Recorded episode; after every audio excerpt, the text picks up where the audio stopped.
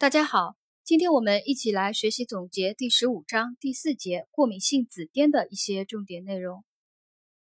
过敏性紫癜又称舒亨综合征，是小儿时期最常见的一种血管炎，以毛细血管变态反应性炎症为病理基础。我们要记住，这个过敏性紫癜，它是一种血管炎，以毛细血管变态反应性炎症为病理基础，啊，是一种血管炎，是因过敏引起的。病理基础是毛细血管变态反应性炎症。它的临床表现呢？啊，这里有一个考点啊，就是皮肤紫癜常为首发症状啊。过敏性紫癜，看它这个疾病的名称就知道，它的皮肤紫癜常为首发症状，常见于下肢和臀部，以下肢生面为多。对称分布，这是它的紫癜的一个特点啊，常见于下肢和臀部，以下肢生命为多，对称分布。嗯，这是它的一个首发症状，临床表现里面的。呃，临床表现我们还有它的，根据它的分型来讲，过敏性紫癜呢，它可以分为腹型，还有关节型，还有肾型。呃，如果同时存在以上。几种类型就是同时存在的话呢，也还可称为混合型。啊，首先我们来了解腹型它的一个临床表现啊。腹型呢，就主要是消化道症状啊，患儿可以出现恶心、呕吐或者是便血啊，突发腹痛。腹痛呢位于脐周或下腹部，是由于肠道病变引起肠蠕动增强或痉挛所致啊，患儿会突发腹痛。位于脐周或下腹部，伴恶心、呕吐和便血，偶尔可发生肠套叠、肠梗阻、肠穿孔以及出血、坏死性小肠炎啊，这就是一个腹型的一个消化道症状。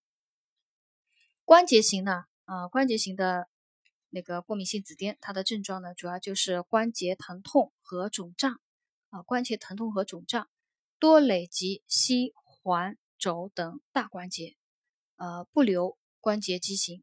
啊，这个过敏性紫癜的关节型呢，它是不留关节畸形的。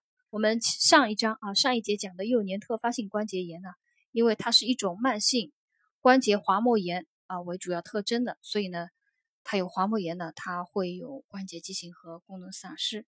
这个过敏性紫癜呢，它是过敏引起的啊，关节呃关节它是累积的是膝环肘大关节，不留有关节畸形的。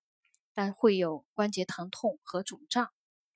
肾型的过敏性紫癜，它的主要症状呢，就是和肾有关的，就出现了血尿、蛋白尿及管型，还有血压增高和水肿，称为紫癜性肾炎啊，和肾炎一样的表现。血尿、蛋白尿、管型，还有血压增高、水肿。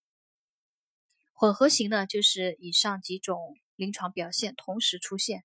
就称为混合型，还有个别患儿可有出现鼻出血、牙龈出血、卡血等出血表现，还有的可能会有颅内出血啊，颅内出血导致了失语、瘫痪和昏迷惊厥等。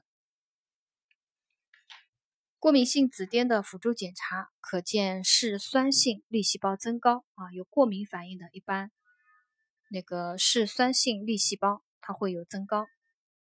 治疗原则啊，过敏性紫癜没有什么特效的疗法，主要呢就是急性发作期要注意卧床休息啊，控制感染，对症处理和积极寻找并避免致敏源。可用的药物呢有肾上腺皮质激素，还有免疫抑制剂啊，就抗过敏、抗免疫的。呃，肾上腺皮质激素呢，代表药物有泼尼松。免疫抑制剂呢，有环磷酰胺，还有止血脱敏等对症处理啊。主要就是治疗药物的话呢，就是肾上腺皮质激素、免疫抑制剂，还有止血脱敏等对症处理。过敏性紫癜的护理措施啊，包括了促进皮肤恢复正常功能啊，皮肤有紫癜，促进皮肤皮肤恢复正常功能。第二个呢是减轻或消除关节肿痛与以及腹痛。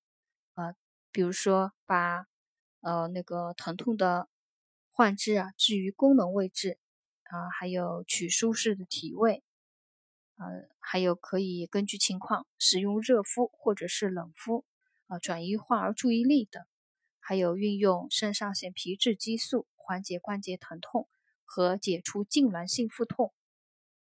护理措施第三点呢，就是密切观察病情啊，包包括观察有无腹痛、有无便血啊，呃，有无消化道出血啊，呃，还有呃，观察尿液、尿量、尿液性状啊，还有关节肿痛的情况等这些呃病情观察的内容。健康教育的内容呢，就主要就是跟患儿和家长啊进行一个病情的宣教，指导饮食啊，啊各方面的一些知识，呃，这个呢就。呃，比较简单了。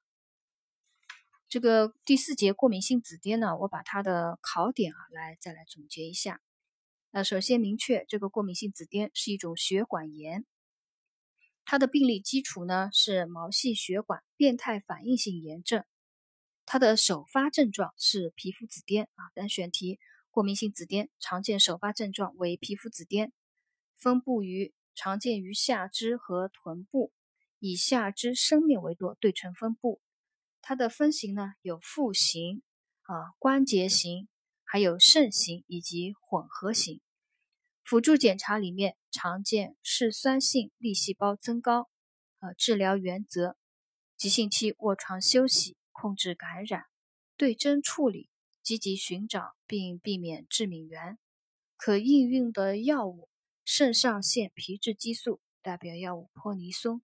免疫抑制剂代表药物环磷酰胺，另外还有呃止血、脱敏等对症处理。护理措施呢，主要就是促进皮肤恢复正常功能，减轻、消除关节肿痛与腹痛，密切观察病情以及健康教育。啊，第四节过敏性紫癜的重点内容呢，我们今天就总结学习到这里。